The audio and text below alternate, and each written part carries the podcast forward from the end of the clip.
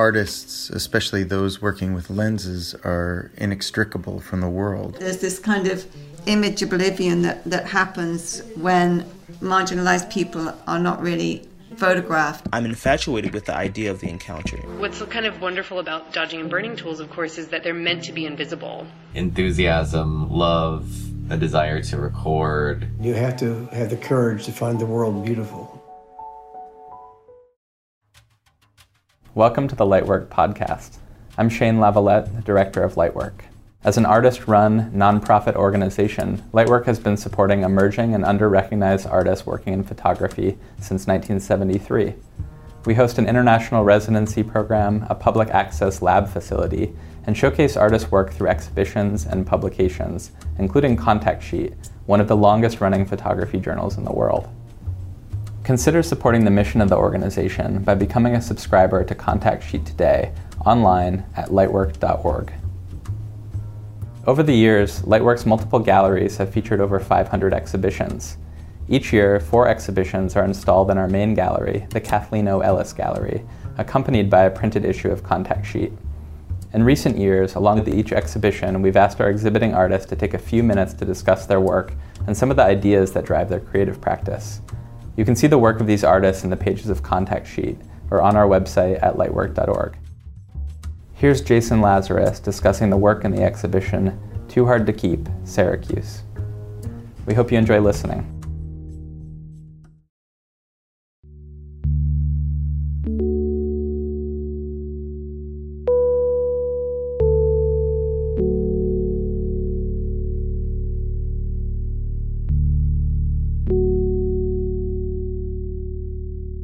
Project started in 2010 with the idea that these pictures are the type of photos that, for whatever reason, are too painful to keep.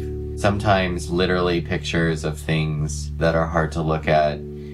There might be a stack of images where it's not anything specific in the image that is so obviously difficult, but maybe those images uh, were made on a trip with someone or they're from a, a, period of your life that it feels more productive to purge that stuff rather than um, look at it or sort of hide it from yourself.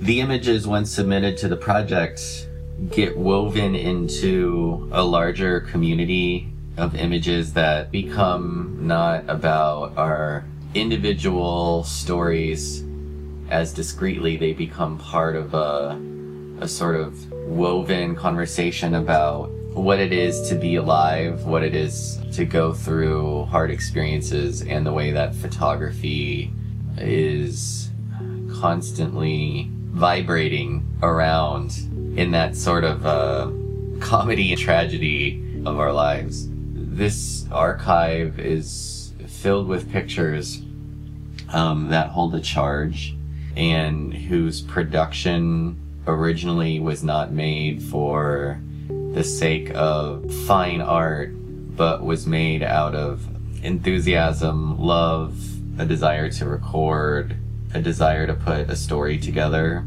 And so for me, um, to be a sort of net where these images come is fascinating and it is my hope that um, there's a sort of empowerment too that comes out of the act of submitting. Not only is a graceful way hopefully for the submitter to get rid of the image but that its function then doubles as a way to talk about bigger notions of connectivity and technology and imaging and memory. Um, so that you know the image actually goes on to serve another purpose that's more, you know, altruistic.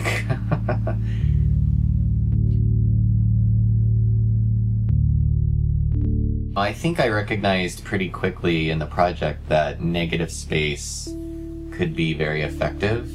And also starting to understand the difference between images that are lower on the wall and higher on the wall, and how images that are lower on the wall become about people and other images that are higher on the wall become sort of about types. Their details start to become too small to read closely. In addition, as the project grew and photo objects started to come in, such as full albums, um, rolls of film that hadn't been developed yet. And, and so things like that, um, now rest on this like system of very like humble, um, little wooden shelves that are painted white. And so those are a slight architecture that are meant to just sort of prioritize the the object and not the the sort of display.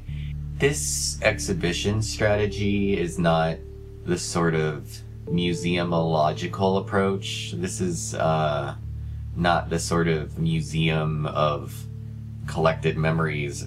This is an archive where these photos matter to me and that the hand behind this project is it's not sterile like a museum display that there are no kind of uh, well printed didactics guiding you through.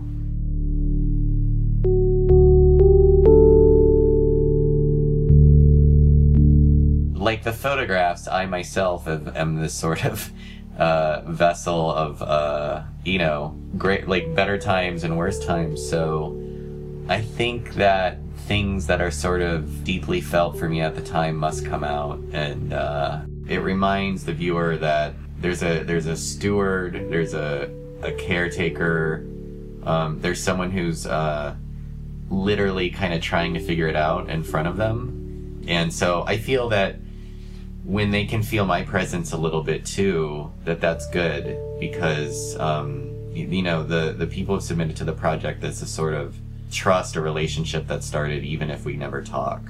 So the exhibitions really rely on a sort of non-sterile musical negative space.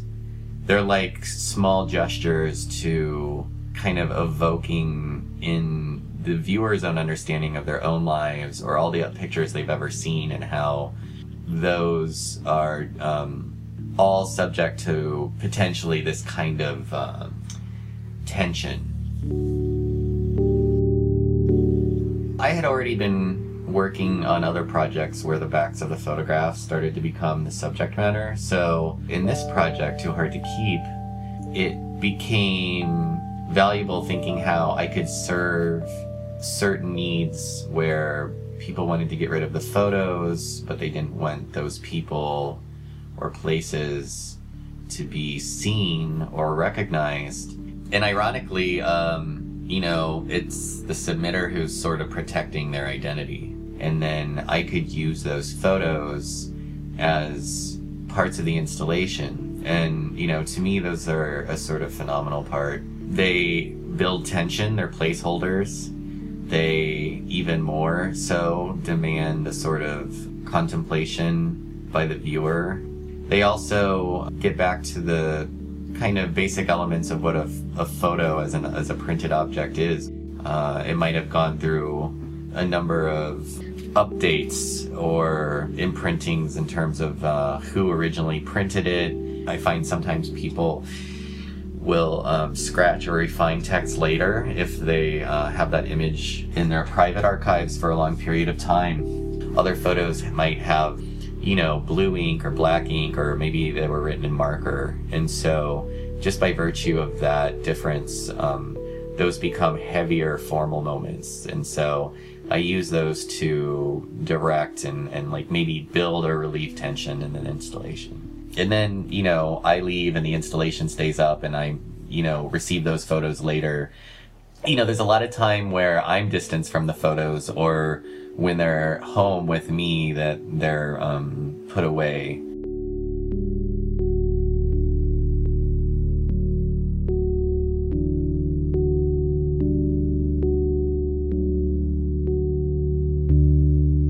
You know, I was just thinking about the way I document my life, which is very minimally. And I think because I'm a visual artist, I think um, my my day job, if you will, is my way of recording my life.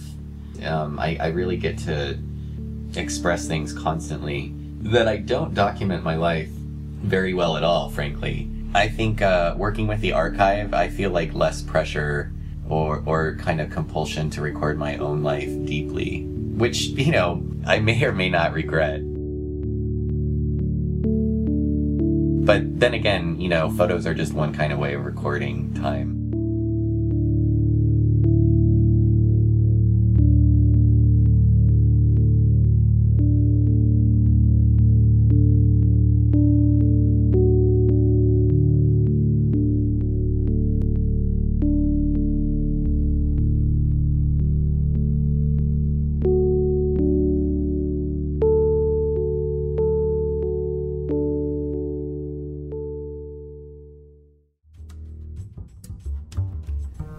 Thanks for tuning into the Lightwork podcast.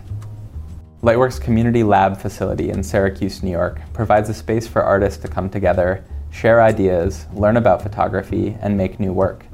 If you're an artist, Lightwork Lab can also make exhibition quality prints, scans, or retouch your work for you. Connect with the lab online at lightwork.org/lab.